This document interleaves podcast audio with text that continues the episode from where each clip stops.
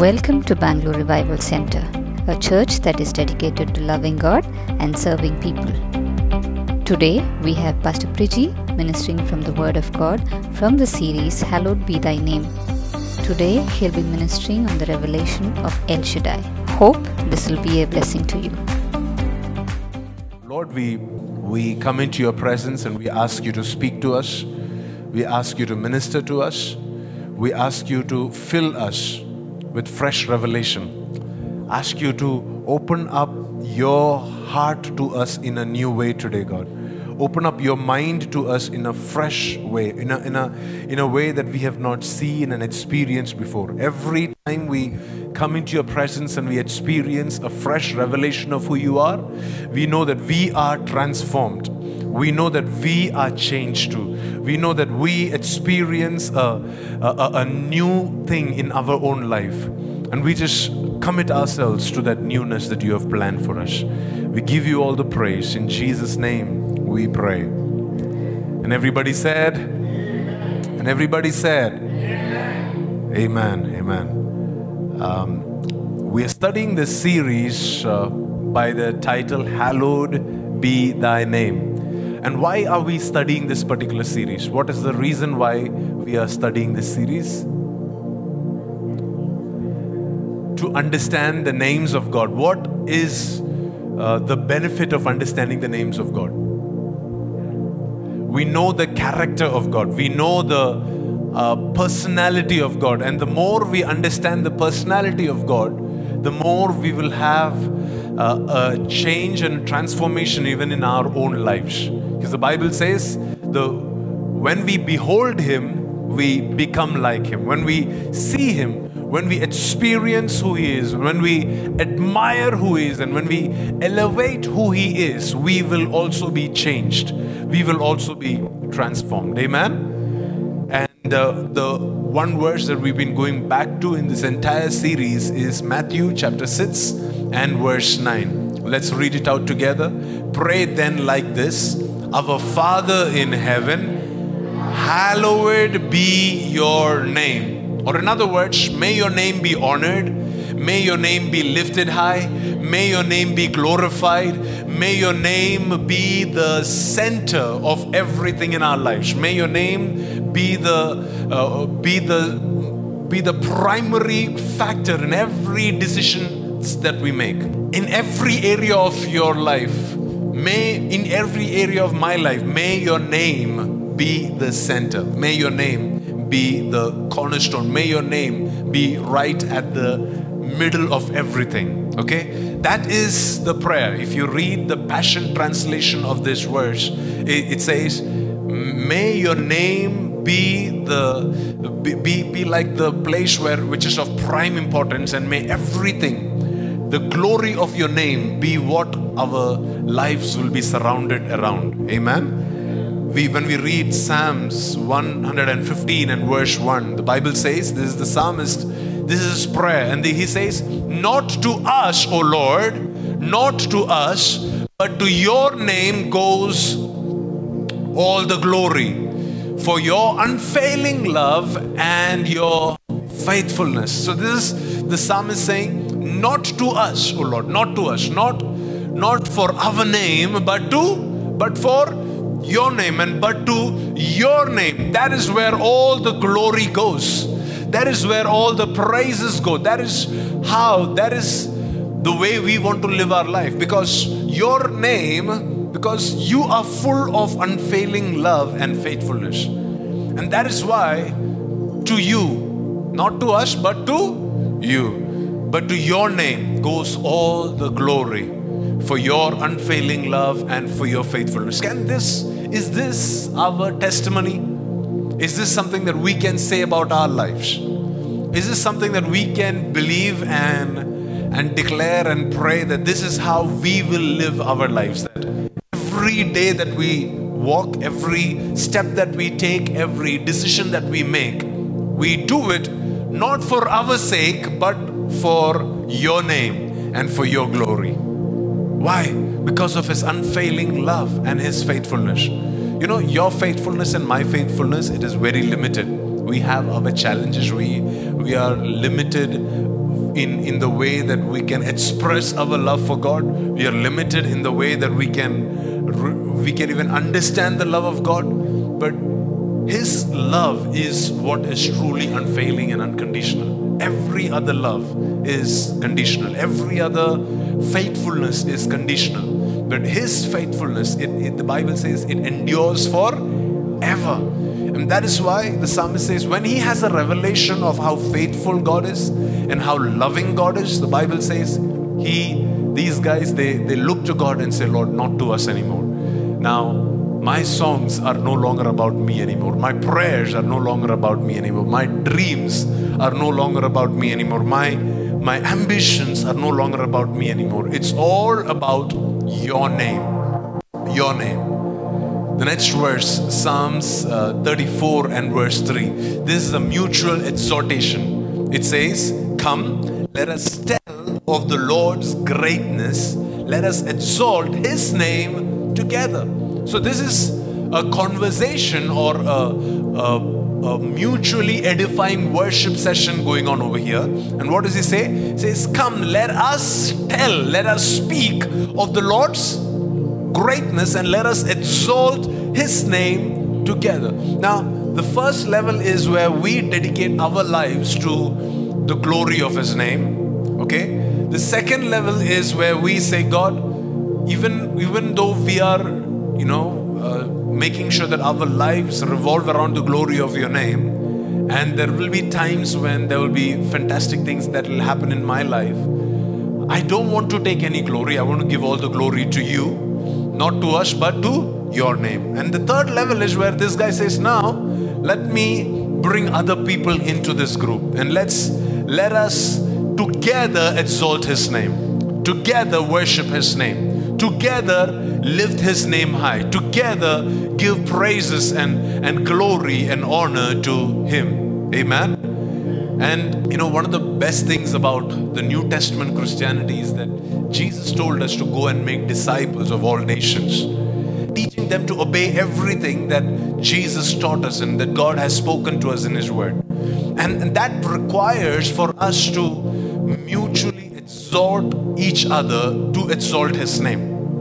There will be times and seasons in someone else's life when they will lose focus of His name what do you do at that time? Do you just criticize that guy for losing the focus, or do you are you the reason why you would go and tell him, Come, come, I know that you are suffering with this, but let's not exalt your problem. Let's not be talking only about your issues. Let's not be talking only about your disease. Let's not be talking only about your lack.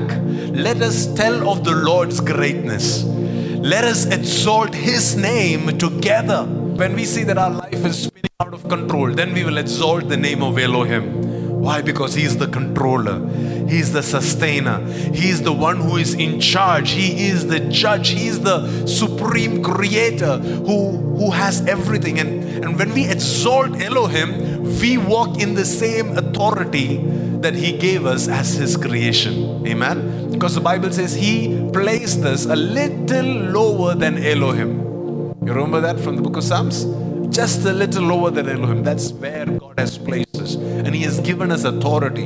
So when we tell of His greatness and exalt His name together, what we actually experience is a fresh revelation of that authority that we have in His name. When we are going through brokenness, when we are going through confusion, you can invite this Yahweh Adonai, this Yahweh Elohim, this Yahweh God who, who wants to be involved in every area of your life, your life, who wants to give you detailed instruction, detailed answers and assignments and tasks that will help you to fulfill your call, that will help you fulfill your purpose. In the Garden of Eden, you would see that God from the moment that Adam became a living personality, God wanted to be involved in his life. And, and he was involved in his life on a daily basis. Every evening, God will come. In the cool of the day, he will come to walk with Adam and Eve, to have a conversation with Adam and Eve, to ask them, What did you do today? To ask them, Hey, where all did you explore the garden today? What all did you eat today? Where, what, what did you try? Did you try something new? Did you try something different today? God wanted to be involved in their life. The Yahweh wanted to be involved in their life. So when you feel lonely, when you feel hurt, rejected, betrayed, you can invite, you can exalt this Yahweh in your life, and you will see how that personal presence of this Yahweh, this personal involvement of this Yahweh will begin to manifest in your life. The last time we learned about Adonai, do you remember Adonai? Adonai means Lord. Adonai means master.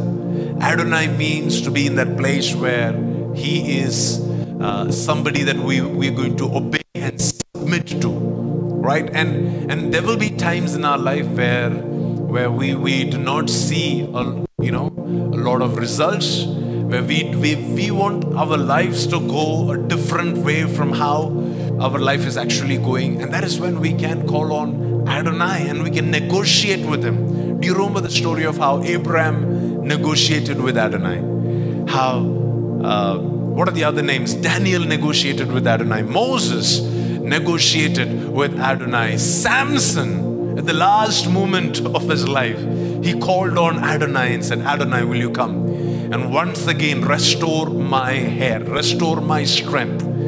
And the Bible says God did restore. And that's the power of Adonai. When you're feeling weak, when you're feeling let down, when you're feeling like you're, you're you know, your life is not going the way that you thought it should be going, you can declare your love for your master and you can invite him, invite his touch, invite his presence. Amen. First Kings chapter 9 and verse 3. The Bible says, The Lord said to him, This is Solomon, okay? The Lord, the, that is Yahweh, he said to him, This place that you have built, where my name will be honored forever, I will always watch over it, for it is dear to my heart. What is Yahweh telling Solomon? Solomon just built a, a beautiful, massive temple to glorify and to honor the name of Yahweh, right? Now, Yahweh is looking at this temple and he says, I know the reason why you made this temple. And it is not for your sake, it is not for your father's sake, it is not even for the people of Israel that you made this temple. You made this temple, why? Read it with me. This place you have built where? Where my name will be honored. I've seen this place. I have, this place has caught my attention. This place has caught my, uh, you know, love. I'm, I'm gravitated towards this place. Why? Because this is a place where my name is honored. That's why Jesus said, Where two or three gather in my name, what do I do? I am in their midst. And that's, that's the best way to invite God's presence and God's touch into any area of your life. You're, you're struggling in your business, you know, exalt His name in your business. You're, you're, you're struggling with you know, any particular area of your life, just begin to exalt His name in that area. And the Bible says, This place that you have built where my name will be honored forever, what I'm going to do is I will watch over it. Not over you, but over it, for it is dear to my heart. So, what God is saying is, any any any place any aspect of your life where you are going to you know dedicate for the honor of his name let's for example take you know any area that you're you're feeling that you you're not capable or you're challenged let it be. Sometimes it could be your health. You can say lord my health is for the glory of your name. With my strength i would like to bless you. With my with my ability with my capability with all of my strength not just with all of my mind but even with all of my strength with my body i would like to worship you. I'd like to honor you. I'd like to speak on your behalf. I'd like to tell people about you. When you do that what you're doing is you're dedicating your body for the honor of his name then he will be obligated to turn to you and say, Hey, wait, wait, wait, this body that you just dedicated for the honor of my name, I will forever watch over your body. And I, this body is going to be dear to my heart. See, the temple that Solomon built was an inanimate object, right? It's not a living thing. But because that temple was dedicated for the glory or the honor of his name, God said, Man, now I have to pay close attention to this temple. I'm going to, this place is going to be dear to my heart. Now, I want you to go and do that over everything that you possess. I want you to go, go and do that over your car and over your bike. I want you to do that over your marriage and over your children.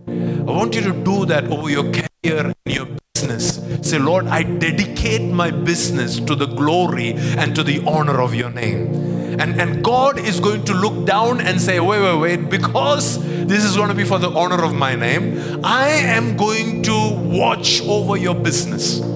I am going to watch over your relationships. And I am going to watch over your children. And I am going to watch over anything that you give for the honor of my name. Wow, can you imagine how cool would it be to have God as your watchman? I, I, know that he's not my watchman, but can you imagine God saying, I would like to be your watchman? I would like to engage and, and help you in your in, in in any areas where you are going to exalt my name. Any areas where you're going to exalt my name. Anything that you're going to dedicate for my name. I am going to watch over it and I am going to make sure that that thing is going to be dear to my heart.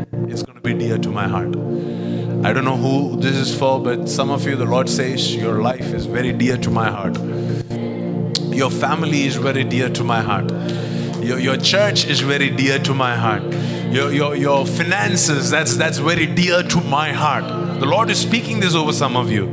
The Lord is speaking this. The Lord is responding to the prayers that you're praying on the inside. And He says, Yes, that, that one thing that you were willing to give up, I, I know, and He is dear to my heart. When Abraham gave up Isaac as a sacrifice, saying, God, take him, do whatever. God said, Okay, now you're talking my language. Your son's going to be dear to my heart. And in fact, the Bible calls Abraham a friend of God. Nobody else. I don't think anybody else is referred so specifically as a friend of God. But God says, wait, if you're going to do go to this extent to honor my name, and you definitely have to be, you have to be dear to my heart. Amen. The Bible says in the book of Exodus, chapter 6 and verse 3 I appeared to Abraham, to Isaac, and to Jacob as El Shaddai, God Almighty, but I did not reveal my name Yahweh to them. When was the first time that God revealed himself as Yahweh? When he came down on the mountain and met Moses and he said, Hey, here I am. I am Yahweh, full of compassion. You remember we read that verse last week? Full of compassion and unfailing love, right? So, all the way till the days of Moses, Yahweh was not revealed to people. So, all that they had a revelation of was El Shaddai. You know, the two books in the Bible that where this word El Shaddai is used the most is the book of Genesis and the book of Job. And if you know, Job was a contemporary of Abraham. He did not live later after the book of Psalms because what we think is because he came around the book of Psalms, he should be somewhere around David's time. No. Job, the book of Job, in fact, was the first book of the Bible to be written. And about 30, 31 occurrences, there are about 48 occurrences of this word in the Bible, El Shaddai. But out of the 48 occurrences, 31 occurrences come in the book of Job. Okay, and and about 10 or a little more than that come in the book of Genesis. So today we're going to study El Shaddai. Everybody say El Shaddai. El Shaddai. You remember I taught you something last week. I said, when we call upon His name, everything that is packed in His name, everything that is hidden behind that name is released in the atmosphere. Amen. So when we say El Shaddai, we just received a inheritance. We just received an impartation. We just received a blessing that is available in that name. Okay? So that is the hunger and the excitement with which you should say El Shaddai. Are you ready? Come on, one, two, three, go. El Shaddai. Amen. Amen. So, so this word is translated as Almighty in, in the English Bible. If you read this, uh, you know, your the book of Psalms and in the Old Testament, specifically in the Old, Old Testament, this word would be translated as El Shaddai. And, and like I mentioned, it's used over 48 times in the Old Testament. You know, the Old Testament is written in Hebrew. It's used exactly 48 times, if I'm not wrong. Now, the meaning, the exact meaning of El Shaddai remains still debatable because some people say it means God Almighty, some people say something else. Different people say different uh, uh, things about what Shaddai really means. So, what they do is they try to go into the root word of Shaddai and they try to bring out different understanding of what that could mean. But irrespective of what Bible scholars teach us, the best way for us to understand what that name means and reveals to us today is to go back and check a pattern in the scriptures wherever it is used. That's what we've been doing in, with Yahweh, that's what we did with Elohim, that's what we did with Adonai, and that's what we'll do today also. What we'll do is we'll go back into scriptures, especially the book of Genesis, and we will examine those places where this name El Shaddai is used. And we will try to derive and understand the pattern that is used in the book of Genesis, wherever El Shaddai is used. Let's jump to the book of Genesis, chapter 17 and verse 1. And when Abraham was 99 years old, the Lord or Yahweh, he appeared to Abraham and what did he say? Who appeared? It was Yahweh who appeared. But what did he tell Abraham? He told him, I am El Shaddai. I am God Almighty. Now you have to serve me faithfully and live a blameless life. He was inviting Abraham into that personal relationship with himself. And he said, This is what I expect of you, Abraham. I expect that you live a blameless life and that you serve me faithfully. If you go to the book of Job, that's the same testimony that God had about Job. Do you remember the testimony that God said about Job in heaven, even to Satan? He said, Have you considered my servant Job? He is blameless, a man of integrity, and there is no man on earth like this man Job. Now, God finds another man called Abraham and tells him, wait a minute now, I am El Shaddai, and because I am El Shaddai, I expect you to serve me. I expect you to walk before me blamelessly. I expect you to represent me in, in, in, the, in your best possible way. And then he says, verse 2 because I am El Shaddai, and, and because I expect you to, uh, you know, live a blameless and faultless life, this is what I'm going to do. I will make a covenant with you. I'm going to make a promise with you. I'm going to swear an oath with you. I will make a covenant with you by which I will guarantee to give you countless descendants. What is God doing now? God is entering into a covenant relationship with Abraham. Why? Because God sees that Abraham is willing to live blameless and he's willing to be faithful to God, serve God faithfully. And now God says, Now, because you are willing to be faithful and blameless before me, I'm going to make a covenant and I'm going to guarantee that you're going to have countless descendants. Wait, now, if God is speaking that to somebody who is on his way to having a child or whatever, it makes sense. But if you read the previous verse, you saw that Abraham was 99 year old when this verse happened. And this is about 24 years from when Abraham started following God. 24 years of following God with no results. 24 years of walking with God and no results.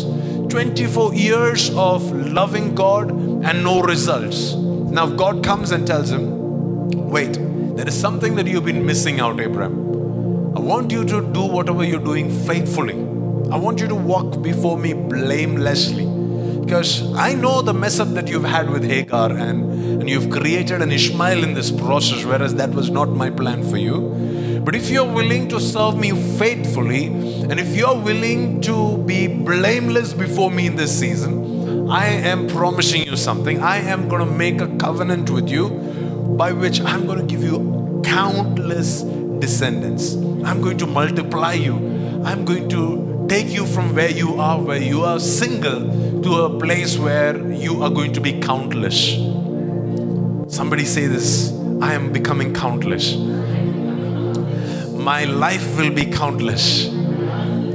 Nobody will be able to measure my life.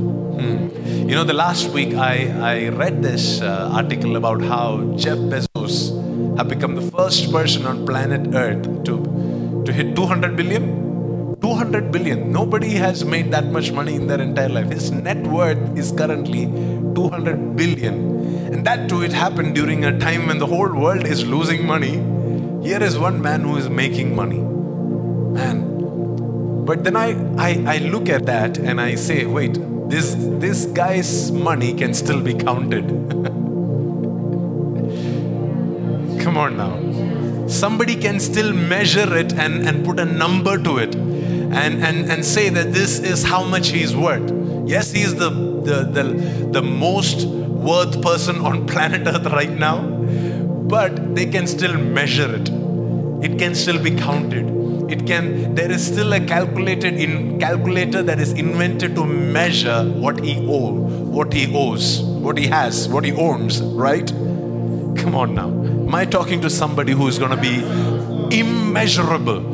The greatness on your life will be immeasurable by a, a unit, you know, of, you know, dollars will not be enough to measure the greatness on your life what is the most expensive currency in the world? Uh, you know, cryptocurrency, Bitcoin, whatever, you call them all out. None of them will be able to measure the greatness that I am going to bestow upon you, says the Lord. Why? Because that's the covenant that I'm making with you. That's the promise that I'm making with you. That if you walk with me, if you serve me, I am El Shaddai God. There is nothing that is impossible with me.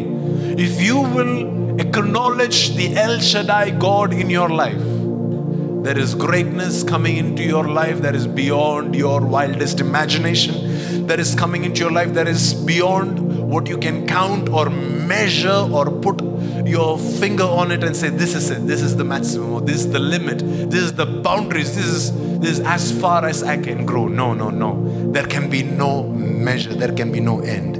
Verse 4 he says, This is my covenant with you, and I will make you the father of a multitude of nations. And he is giving him detailed description of how I'm going to make you countless. And he says, I'm going to make you a father of a multitude of nations. When we look at the scripture, we think that Abraham became a father to the nation of Israel. No, he didn't just become a father to one nation.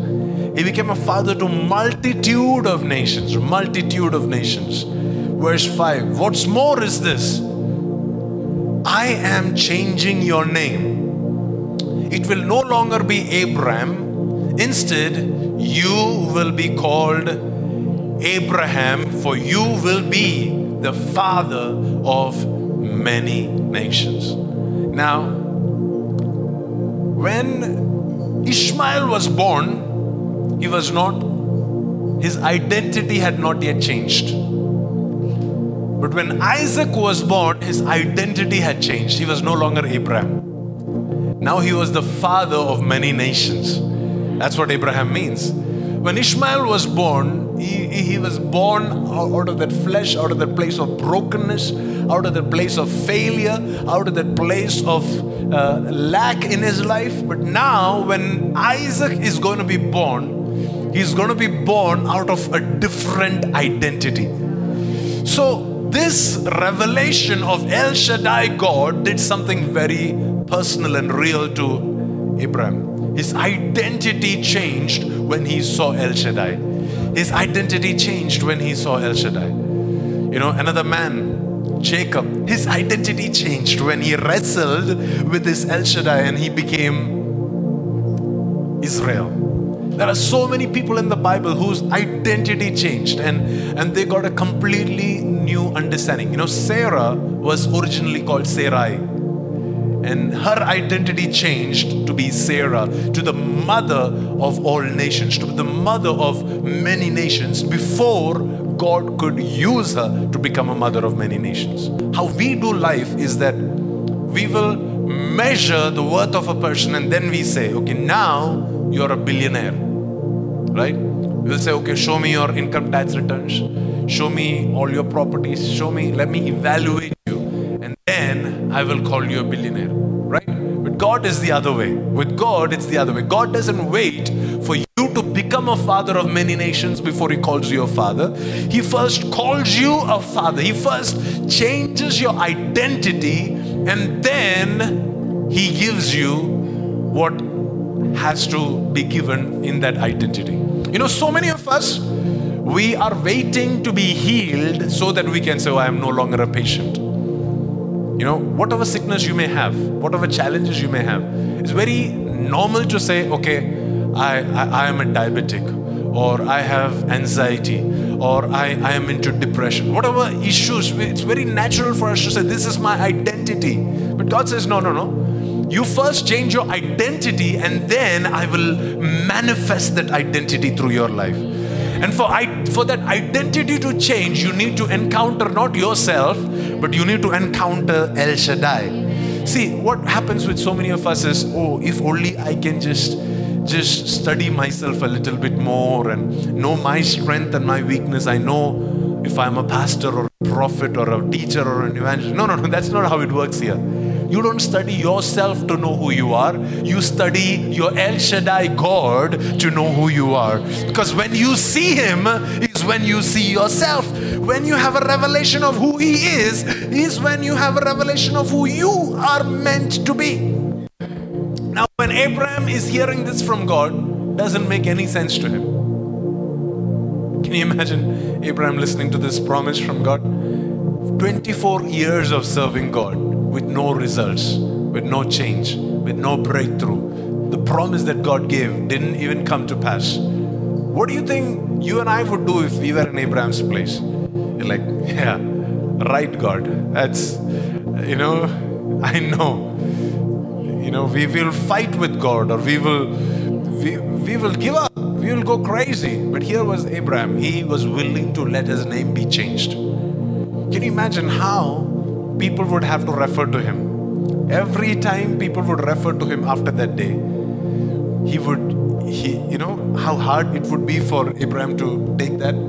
Like every time people would call him Abraham, he would feel like they're making fun of him. Because he doesn't have even a child, and here is people calling him father of many nations.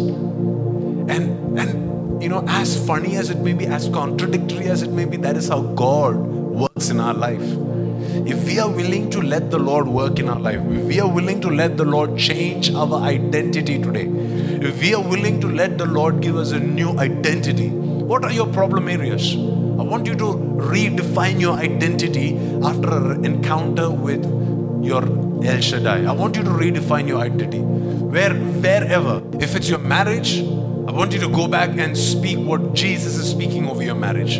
If it's your finances, I want you to speak what Jesus is speaking over your finances. If it's your relationship with God, I want you to speak what God is speaking about you over your walk with God, whichever area, so that you have a fresh identity this morning of who God called you to be, of how God sees you. Stop referring to yourself as a poor, wretched sinner or you know somebody that is worth nothing and somebody that is unwanted and somebody that is rejected and, and hurt and betrayed and all of they may be real things but they are that cannot become your identity your identity is that you are an Abraham. Your identity is that you are a Sarah. Your identity is that you are a friend of God. Your identity is that you are a worshiper. Your identity is your that, that, that, that you are an ambassador of Jesus Christ. Your identity is that you are a branch of Jesus Christ. That is your identity. this morning, if you come to El Shaddai God, you cannot go back with the with the same understanding about who you are. It has to change. It has to change. And as soon as God changed his identity, something unlocked in Abraham's spirit. this infertile man became fertile. At the age of 100, at the age of 100, this infertile man became fertile. So, you, you remember 99? When God appeared to him and said, I'm El Shaddai, how old was he? 99. How old was he when Isaac was born? He was 100. So, technically, it was the previous year when Isaac was conceived. You know, it takes, you know, anybody who knows biology, it takes nine months, right? Come on, talk to me. Yes. So, this guy, all of a sudden, as soon as his identity was changed, this man became fertile. Sarah became fertile, and the relationship started producing results. What, what was stuck and stagnant for 100 years Anybody who has had to wait for 100 years, let me just see your hands. Let me. 100 years. Anybody who's been waiting for a promise from God for 100 years? No? Are you sure? Here is an example of somebody who was stuck in the same place for a century. And then all of a sudden, things begin moving in his life when his identity changed. My prayer is that some of you will get this revelation so deep into your spirit that you are going to go out of this place with a, a renewed mindset that now I am fertile, now I am productive. Now, anything that I touch, that area will blossom. Now, anything that I speak, it shall come to pass. Now, anywhere that I put my money into, there shall be multiplication. Uh, there shall be no more loss in that one business that I put my money into. No, no, no, no, no. Now my identity is different. My identity is different. Now I'm not going to be producing Ishmaels. Now I'm going to be producing Isaacs. See, it's not that not that Abraham could not produce children before, that he produced the wrong kind of children before. According to the book of Galatians, Ishmael was, was born in the flesh, but Isaac was born according to the promise. Isaac was born as a revelation, as a fulfillment or, and an overflow of the spiritual capacity of Abraham. You know, your physical capacity, nobody cares. That's going to last like a 30, 40, 50, 60, 80 years. But your spiritual capacity can bless generations to come. Hundreds and thousands of years later, what you have done in your spiritual capacity will still stand the test of time. Wow, I, I, I don't know if you get any of this, but I'm just still to preach.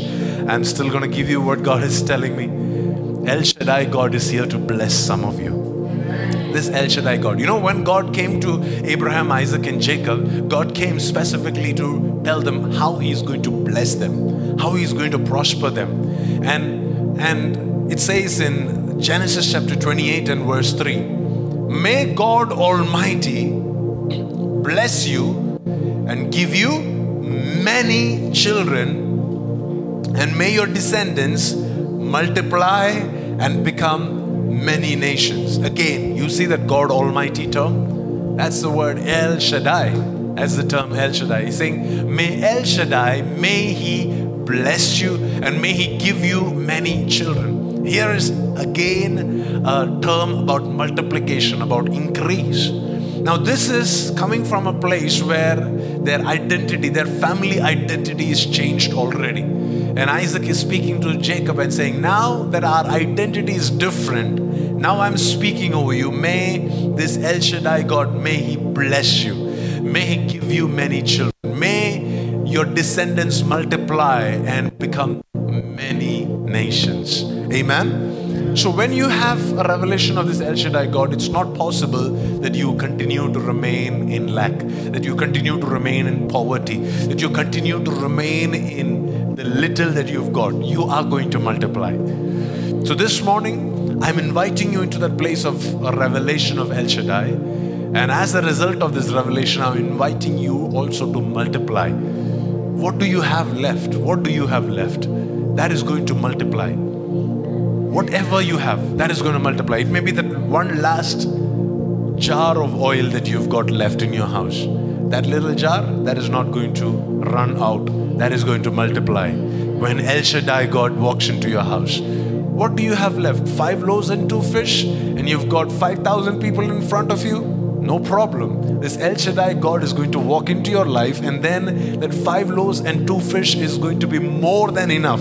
There is going to be leftovers after feeding 5,000 people because this is a God of multiplication. That's who this God is. Amen. You know, when we just say God Almighty, everything is possible, it doesn't make a lot of personal sense till we go into the story and we try and interpret every scripture where this term El Shaddai is used. And we see that every time this term El Shaddai is used, it is to bless people, it is to multiply God's children. The next time it is used is in 35, Genesis chapter 35 and verse 11. Read it with me. Then God said, I am El Shaddai, God Almighty, be fruitful and multiply, and you will become a great nations, and even many nations. Now, God is speaking to Jacob, who has been uh, named as Israel, and now God says, Be fruitful and multiply, because you will become a great nation, even many nations. Kings will be among your descendants. In other words, you will be a father to kings. You will be a ruler over kings. You will be you will have authority over your king, over kings. They will be your children. They will come to receive from you. That's what God promises to Jacob or Israel. God says, Now, because I am El Shaddai, God Almighty, be fruitful and multiply. You know, if when you go into the New Testament, Jesus said this to the disciples. He said, All authority in heaven and on earth is given to me. Now, therefore, go and multiply, go and make disciples, go and preach the gospel and baptize people in my name. What was the context to which Jesus sent them out? It was the fact that all authority in heaven and on earth is given to me. When we lack that understanding of who Jesus is, then we cannot multiply. But when we have that understanding of who God is, then it becomes very easy for us to multiply. See, when we don't see Jesus as the person with ultimate authority, then we will fear our government, we'll fear our families, we'll fear our circumstances, we will fear our future, we will fear that, that spouse, we will fear that relationship, we'll fear that boss at work, we'll fear all kinds of people. But when we see that Jesus is a person who is God the ultimate authority, when we see that He is El Shaddai, He is God Almighty, and He has commanded me to be fruitful and multiply. You know, when God is speaking to Jacob in this particular scripture, Jacob has already multiplied. He's already had 12 children. Wait, then what is God speaking about? Why is God speaking to a man who has already done his job in life of physical children, why is God going and telling him, now you've, because I'm El Shaddai God, now you've got to be fruitful and multiply. Because it was not just about physical multiplication, it was beyond what can be multiplied in the physical realm. And the Lord is increasing some of your ability to grasp what He has in store for you. Where you're you know sometimes we we limit our understanding to the physical blessings that we can we can receive from god and the physical breakthroughs. But god is saying no no no. Yes thank god for the physical blessings that you've got you've been walking in already but now i'm still commanding you to go and multiply because i am el shaddai god. Because there is more. Somebody scream there is more what we have is not enough guys what we have reached is not yet enough. The Lord says, Be fruitful and multiply because you are going to become a great nation, even many nations and kings will be among your descendants. Can I just prophesy this over some of you? That some of you guys will mentor leaders that are going to make, bring changes in our society some of you are going to mentor professors and, and PhD doctors. Some of you are going to be spiritual fathers and mothers to kings and queens. Some of you are going to be spiritual fathers to Bollywood and Hollywood actors. Some of you are going to be fathers and mothers to CEOs of companies. Some of you are going to be fathers and mothers to, to innovators in the society. Yes, yes, yes. The creativity that the Lord has put in your bosom that will unleash, that will manifest through your lifetime. In the mighty name of Jesus, you will you will have kings among your descendants, kings among your descendants. Is there any Jacobs in this house? Is there any I is there any Isaacs in this house? Is there any Abrahams in this house? Is there any Israels in this house? The Lord says, Kings will be among your descendants. Kings will come out of your body. Kings will come out of your creativity. Kings will come out of your life. Kings will come out. Yes. Because I'm an El Shaddai God, I command you to go and be fruitful and multiply. It's, it's not even a blessing or it is not even a request, it's a commandment. God is saying, now that you have seen the El Shaddai God, you have to, you're obligated to be fruitful and to multiply. Genesis chapter 43 and verse 14. This is Jacob to speaking to his sons about, about their relationship with Joseph. When they go to meet Joseph, Jacob is now blessing his sons, his 11, 10 sons. He's blessing them and he says, May El Shaddai give you mercy as you go before this man. The other translation would be, May this El Shaddai give you favor or compassion. May, may wherever you walk in, may you find favor. You know, the previous time that they walked into Joseph's presence, they came without much favor. But this time, they because they received a blessing from their father, a blessing of El Shaddai God, the Bible says they had favor with Jacob, they had favor with Joseph, and they had a meal with Joseph, and they had a understanding of who Joseph was. And a relationship that was broken for decades was restored because of that favor. That favor of that El Shaddai God. So, can I pray and I hope that, and that there will be relationships that will be restored this week in the name of El Shaddai. That this week there will be misunderstandings that has been going on for a long time that will be cleared out in the name of El Shaddai. The things that has been unpardonable, unforgivable, you will find divine mercy and compassion and favor, and, and, and, and your life will be restored this week in the name of El Shaddai. In the name of El Shaddai. In the name of El Shaddai. Because He is God Almighty. He is about to show mercy on somebody. These guys don't even deserve showing, being shown mercy. But because their father blessed them, they received mercy this time when they went.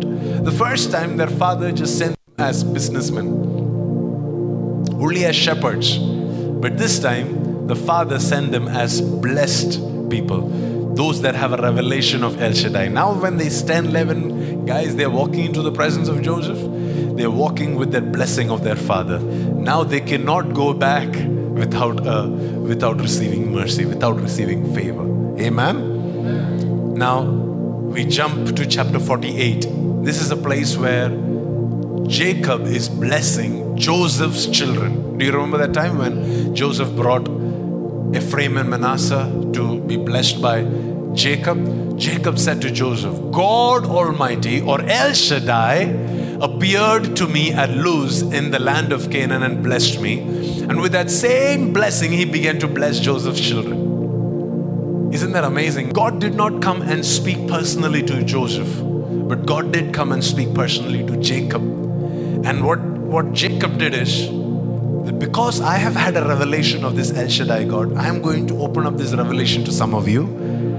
And you're going to experience the same blessing that I experienced because I saw this El Shaddai God. And you're going to experience the same greatness over your life because I saw this El Shaddai God. Now, wait a minute. It doesn't even make sense to bless Jacob, bless Joseph. Joseph currently is the prime minister of Egypt his children has everything that they need but still jacob says you have you don't have something that i have I have a revelation of El Shaddai, and I'm going to bless them in the name of El Shaddai. I'm not blessing them about money and, and breakthroughs alone. I'm speaking the name of El Shaddai over them. I had an encounter with El Shaddai, and now, now I am speaking this El Shaddai over them. You know, when you walk out of this place, if you've had a revelation of who El Shaddai is, when you see people that are broken, hurting, man, you are entitled to release this El Shaddai God over their life. And so, this El Shaddai that has been my El Shaddai all these years, all these 120 years, I, I speak that blessing upon your children. I speak that blessing upon your family. And I speak that He will be El Shaddai to you too. Genesis 49 and verse 25. This is, this is Jacob blessing uh, Joseph again. This time he's blessing Joseph along with all the 12 sons, okay? Before he was about to die, he called all the 12 and he began blessing them from Reuben, Simon, Levi, Judah. He was blessing all of them, right? But when it came to Joseph, he stopped. He said, With Joseph, I have to give him a special blessing. He did not call on El Shaddai in any of the other 11 sons that he blessed. When it came to Joseph, he said, May the God of your father come to help you. Not just may, the, may God come to help you, but the God of your father, may he come to help you. May El Shaddai bless you with the blessings of the heaven above and the blessings of the watery depths below and the blessings of the breast and the womb. In other words, every realm, the heavens above is the spiritual realm, the waters below or the world underneath is the demonic realm, and the physical, tangible realm that is on the earth. In every realm, may you have authority. In the seen realm and in the unseen realm among angels and among demons, in your workplace and in your family. May you have blessing and may you have favor in every realm. That is the blessing of El Shaddai God over some of us this morning. Anybody that is hungry enough to receive, the Lord says, I'm giving you blessings in three different levels in the angelic realm, in the demonic realm, and in the physical, tangible realm. Wow. Let me tell you the story of this lady by the name Naomi. We read about her in Ruth chapter 1 and verse 20. When she returned back to Bethlehem, she told the people, Naomi told the people around her, when everybody were referring to her saying, Hi Naomi, how are you doing? You know, she responded saying, Hey, do not call me Naomi anymore. I'm no longer that person anymore. Now you need to call me Mara. For the Almighty has made my life very bitter for me. Verse 21 I went away full, but the Lord has brought me home empty. Why call me Naomi when the Lord has caused me to suffer and the El Shaddai has sent such tragedy upon me? Do you understand what Naomi is saying? She's saying that my revelation of this El Shaddai God is what qualified me to be called a Naomi. But now my life has turned around for a, a wrong turn. I have disobeyed God. I left my place of promise and I walked out of the Bethlehem and I walked out of this covenant relationship that God made with me. You remember when God appeared to Abraham? God told him, You walk before me and serve me faithfully, and you live blamelessly, and then I will make a covenant with you. Why? Because I'm an El Shaddai God. Now, here is a woman who was already in that covenant, who was already blessed by this El Shaddai God, but she chose to be terrified by her physical circumstances. When she saw that the whole land is in a famine, when she saw that, you know, the nation is going into a lockdown, when she saw that there is a pandemic, she started freaking out. And she started taking things into her own hand. She and her husband, Elkanah, both of them. And they decided to reposition themselves to a more happy place, to a seemingly more blessed place outside of the presence of God, outside of the covenants, outside of the blessings, outside of that revelation of their El Shaddai God. They chose to reposition themselves, and you know what happened as a result. Her husband Elkanah died.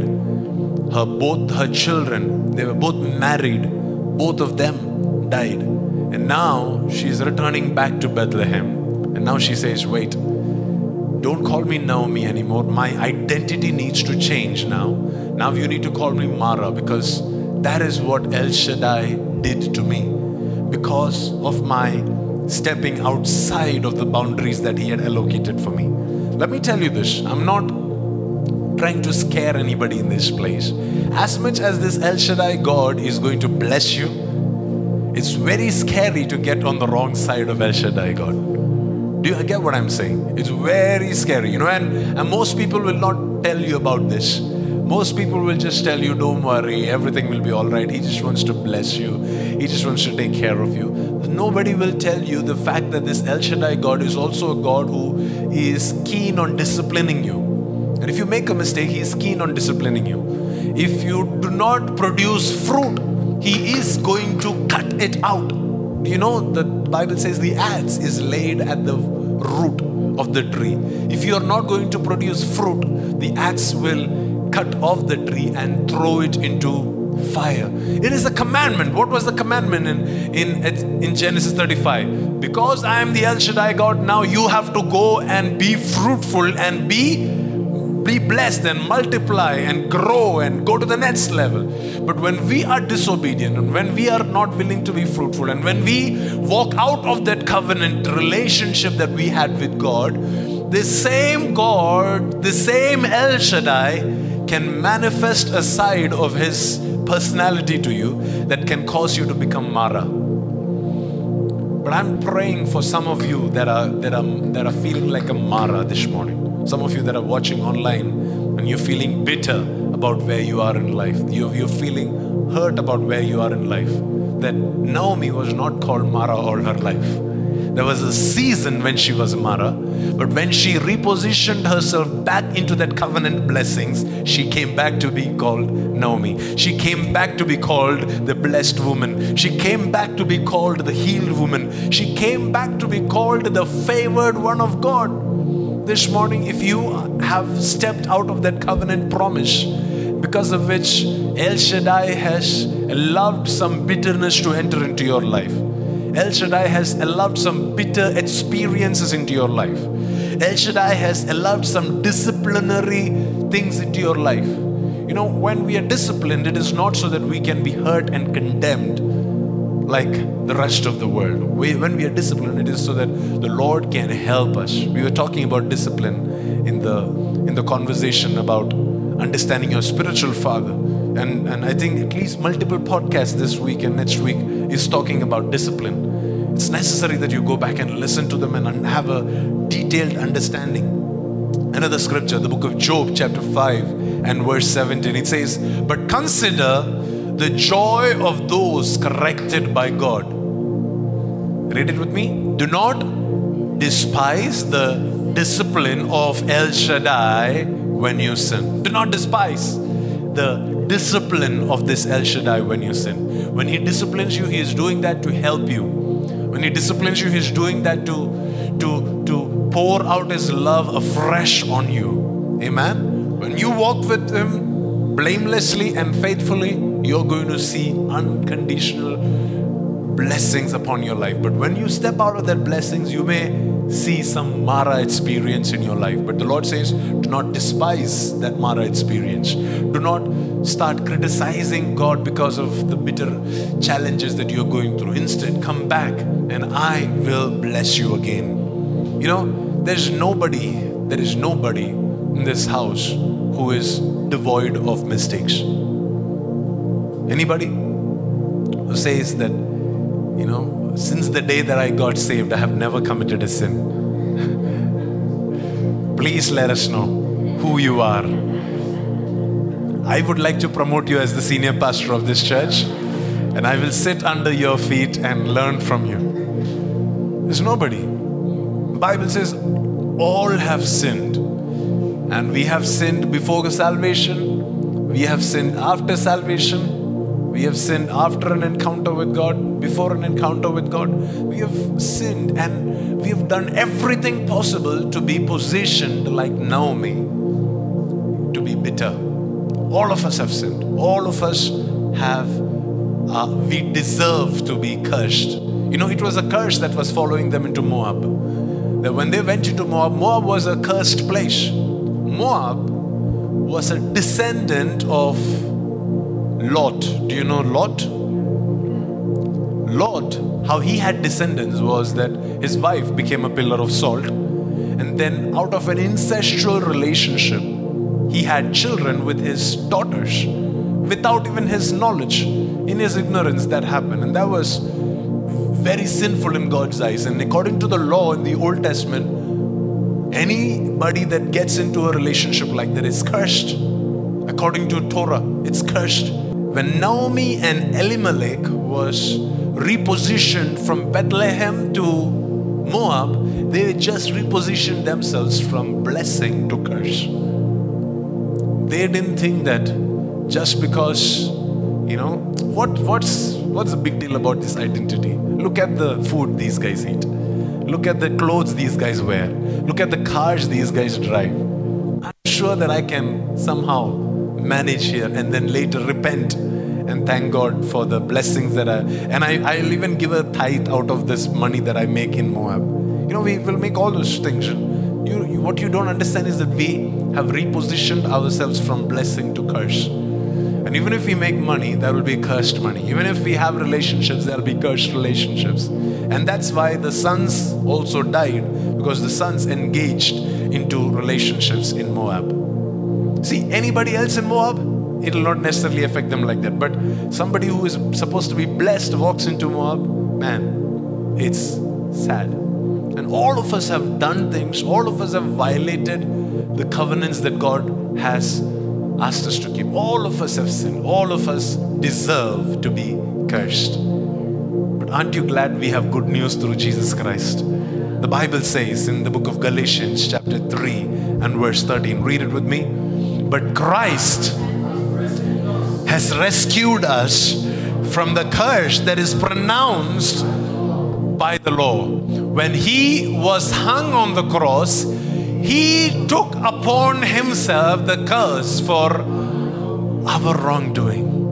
Wow. Are you feeling relieved this morning? I was not trying to make you feel burdened and, and heavy by telling you that you are under a curse. I was trying to tell you what Jesus rescued you out of. He did not just rescue you out of, you know, a bad habit. He rescued you from curse. A curse is something that can follow you for generations. A curse is something that doesn't die when you die.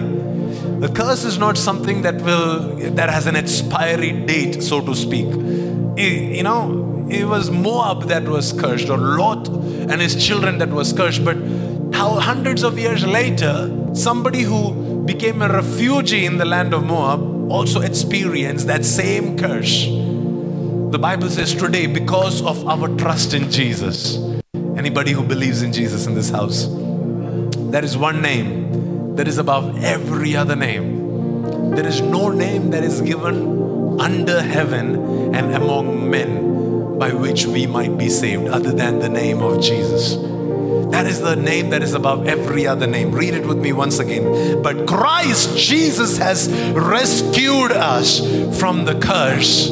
Come on, if you really believe that you are rescued, then then talk like a then read it like a free person. But Christ has rescued me from the curse that is pronounced by the law. When he was hung on the cross, he took upon himself the curse make it personal. Say, for my wrongdoing, I'm no longer cursed. I'm no longer cursed. I am no longer cursed. No, no, no, no, no. I'm no longer cursed. Verse 13, it continues. It says, For it is written in the scriptures, Cursed is everyone who is hung on a tree. When Jesus was hung on a tree, when Jesus was crucified on a wooden cross, he took our curse upon himself, by which we can experience the blessings of his obedience. Verse 14 it says, Through Jesus Christ, are you ready for this? Come on, are you ready for this? This is going to blow your mind away because it says, Through Jesus Christ, God has blessed the Gentiles. Wait a minute, wait a minute, wait a minute. What was the blessing God gave to Abraham? The ultimate blessing that God gave Abraham was that I am an El Shaddai God. Because I'm an El Shaddai God, you are going to multiply, right? Now, the Lord says, read it again now with me. Through Jesus Christ, God has blessed the Gentiles. Who are the Gentiles? You and me. Has blessed the Gentiles with the same blessing that he promised to Abraham. So now, today, anybody that believes in Jesus now has the same blessing and the same access to the El Shaddai God. They have the same access to this God of Abraham. You remember in the book of Exodus, we read this that God did not reveal himself as Yahweh God to Abraham, Isaac, and Jacob. How was God known to them? El Shaddai. El Shaddai. That's how God was known to them. And now, so that was that was the name that brought them all the blessing. And now here, Paul says the same blessing of Abraham is now your portion through Jesus Christ. Wow, we have the blessings of this El Shaddai God because of what Jesus did for us on the cross. Somebody thank Jesus. It says, so that we who are believers, what will we receive? Might receive the promised Holy Spirit through faith. Now, how did Abraham have Isaac? If you read uh, Galatians chapter 3 and 4, you would see Isaac is called as the child of promise. Okay? Now, here it says, Your promised Holy Spirit will come to you by faith. And now it says that in the same way that God gave Abraham Isaac in a year from the time that he revealed himself as the El Shaddai God, he says, now you and I, we can experience the presence and the power of the Holy Spirit by faith, not just by works and by our righteousness, no, by faith we experience that same El Shaddai God. And through that El Shaddai God, we have access to the promised Holy Spirit. And this Holy Spirit, what does He bring in our life? He is the one that makes us productive, He is the one that causes us to multiply. He is the one that fuels our life. He is the one that takes us from glory to glory. He is the one that takes us from strength to strength. He is the one that helps us increase in our faith and our belief and our understanding of who this Yahweh God is, who this Elohim God is, who is this Adonai God, who this El Shaddai God is. Ha! I'm excited. I'm excited. Yes. I'm excited. You know, I, I, I'm, I'm on fire. I, I, I'm on fire in my spirit. Isaiah chapter 44, verse 3. You remember what God said? Because of the promise of Abraham becoming your promise, what will happen to you? You will now receive the Holy Spirit. Let's read this, okay? Isaiah chapter 44 and verse 3. It's a prophetic word for us for today for this season, for right now. The Lord is speaking these scriptures over us. I want you to remember this over this week and uh, meditate on these scriptures for more revelation. The Lord says, I will pour water on the thirsty land. All the thirsty people, just lift your hands. Let me declare this over you. I will pour water over the thirsty land and streams on the dry ground. It doesn't matter how dry you feel this morning. The Lord says, I'm going to pour water and I'm going to release streams on dry land. And I will pour my spirit upon your offspring and my blessing on your descendants. What does he say? I'm going to pour water and streams. But what is this water and streams? It is his spirit and his blessing. You remember that? The blessing of the El Shaddai God and the promise of the Holy Spirit. right? The Lord says, I'm going to give you the blessing of my name, the blessing of El Shaddai God, and the promise of my spirit. I'm going to pour my spirit upon your offspring. Anything that you give birth to, it may be a business, it may be an idea, it may be a revelation, it may be a ministry, whatever you give birth to in the physical or in the natural, in the spiritual, in your financial realm or in your relatives, wherever you give birth to something, the Lord says, whatever you give birth to, I'm going to pour my spirit upon that. If it's a business idea that you give birth to, I'm going to pour my spirit upon that. If it's a ministry that you start, I'm going to pour my spirit upon that. If you're going to preach a sermon, I'm going to pour my spirit upon that sermon. If you're going to go try evangelizing somebody, I'm going to pour my spirit upon that. And my blessing will be upon your descendants. Are you ready for verse 5? Are you ready for verse 5? It says, Then this one will say, am the Lord's. And another one will call on the name of Jacob. And another will write on his hand saying, The Lord's. And the name, and name himself by the name of Israel. What do you see here? Identity. The identity is being changed. How, how is the identity being changed? For I will pour water on the thirsty land and streams on the dry ground, and I will pour my spirit upon your offspring and my blessing on your descendants. Then this one will say, I am the Lord's. Another one will call on the name of Jacob. And another one will write on his hand the Lord's and the name of Israel and, and will name himself by the name of Israel. And what they will do is, what, what the Bible says is that we believers who've been released from the curse of the law, when we experience the blessing of Abraham, when we experience the promise of the Holy Spirit, when the Holy Spirit is poured out on us, our identity will change. Now we will begin to associate with Jacob and Israel. Why? Because now we are descendants of Abraham. Now we are heirs of the promises of God over Abraham. Now we are we are going to call ourselves the Lord's. It doesn't say we only call ourselves as the Lord's, but also as us belonging to Jacob or Israel. What does that mean? It means that now we are the heirs and the real true children of Abraham. So everything that God promised to Abraham in Genesis chapter 17, ta-da, it belongs to you and me.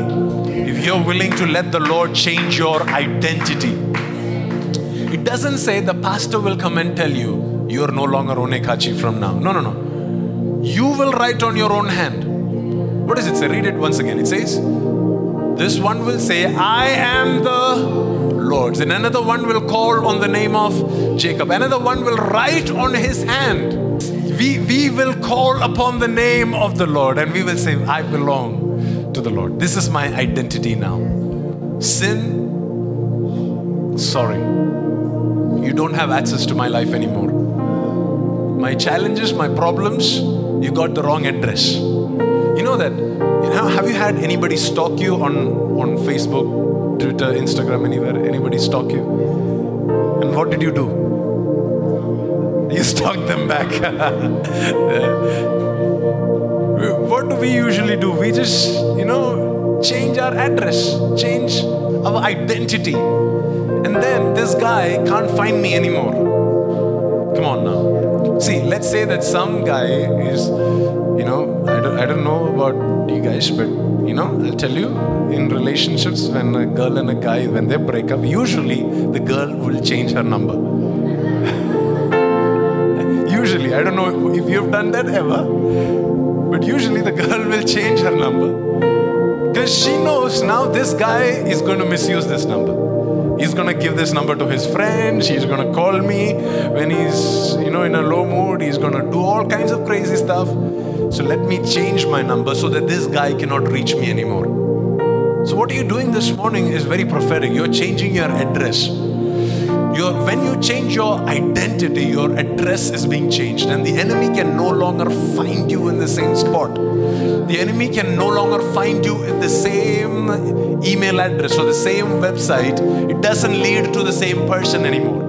Now, when I log into the same website, it goes to somewhere else. It say it gives me a 404 error, right? That's what it says. That page cannot be found. This person cannot be found. Your identity is changed. You do not belong to yourself anymore, friend. You belong to the Lord. Some of you are going to go back writing this on your wrist, writing this in your spirit, saying, I belong to Jesus. I belong to El Shaddai. He has given me the promise of the Holy Spirit. Now, because He has poured out this Spirit upon me, I'm no longer the same. I'm no longer the same that I was yesterday. Now I'm a new creation. Now I'm somebody different. Psalms 91, verse 1, the Bible says, Those who live in the shelter of the Most High will find rest in the shadow of the Almighty. May you find rest. May you find protection. May you find peace. May you find restoration. May you find your revival. May you find your rejuvenation in the presence of God, in the presence of this El Shaddai. All these verses that I'm reading out, they are all El Shaddai scriptures, okay? Please go back and meditate on this. I'll finish with this last text. Just quickly read this. Hebrews chapter 11 and verse 8. By faith, Abraham obeyed when he was called to go out to a place that he was to receive as an inheritance. And he went out not knowing where he was going. By faith, he went to live in the land of promise, as in a foreign land, living in tents with Isaac and Jacob, heirs with him of the same promise. For he was looking forward to the eternal city, a city that has eternal foundations, whose designer and builder is God. So there are three things that Abraham experienced. One was that he experienced a change of identity. Okay? The second is that he experiences divine protection because he came under the shadow of the Almighty God. So he experienced protection when with Pharaoh, you know, same thing with Isaac and Jacob, wherever they went, they were protected, they were covered, they couldn't be harmed. Amen.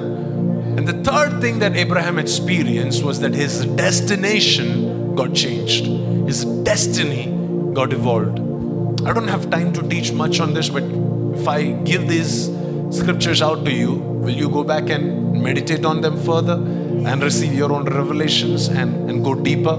If I start teaching about this, you will have to fast and sit here till evening. But I'm just sharing all these scriptures that God put into my spirit so that you can meditate on them and grow.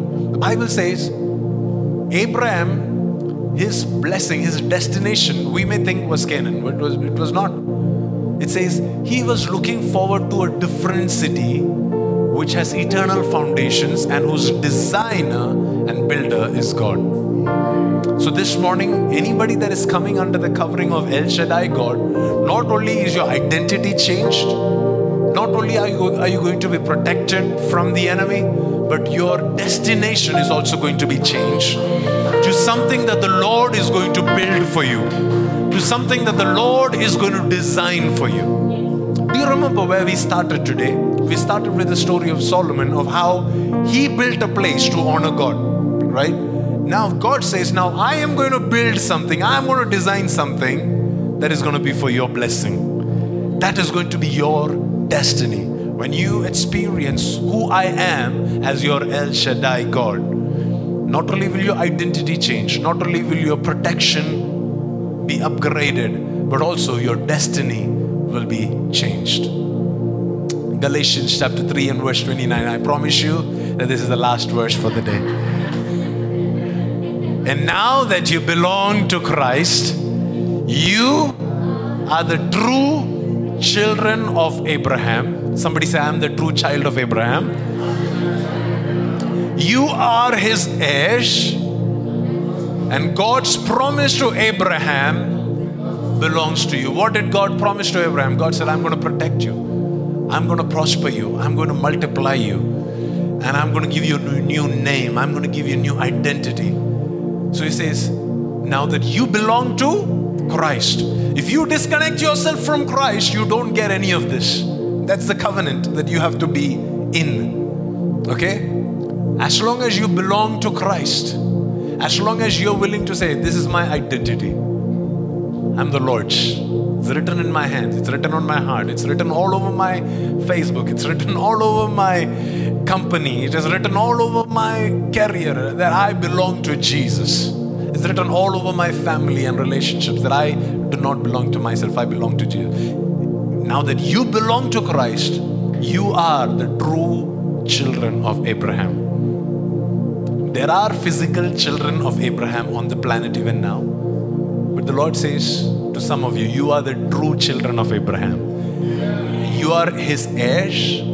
And because you are his heirs, God's promises to Abraham is now, it belongs to you. Read this next statement with me. One, two, three, go. An encounter with El Shaddai will renew my identity, reinforce my protection, and reposition my destiny. Once again, an encounter. Lift your hands to Him and read it with me. An encounter with my El Shaddai will renew my identity, will reinforce my protection, and reposition my destiny. One more time, scream it out loud.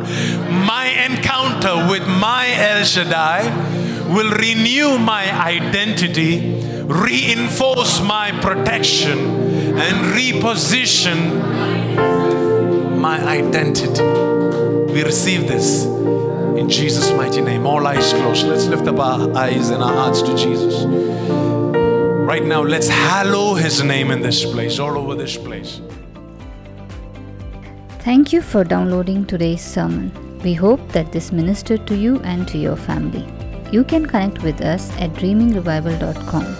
You are welcome to drop in to our Sunday services at 11 a.m. You can also tune in live at youtube.com slash Pastor God bless you. See you next week.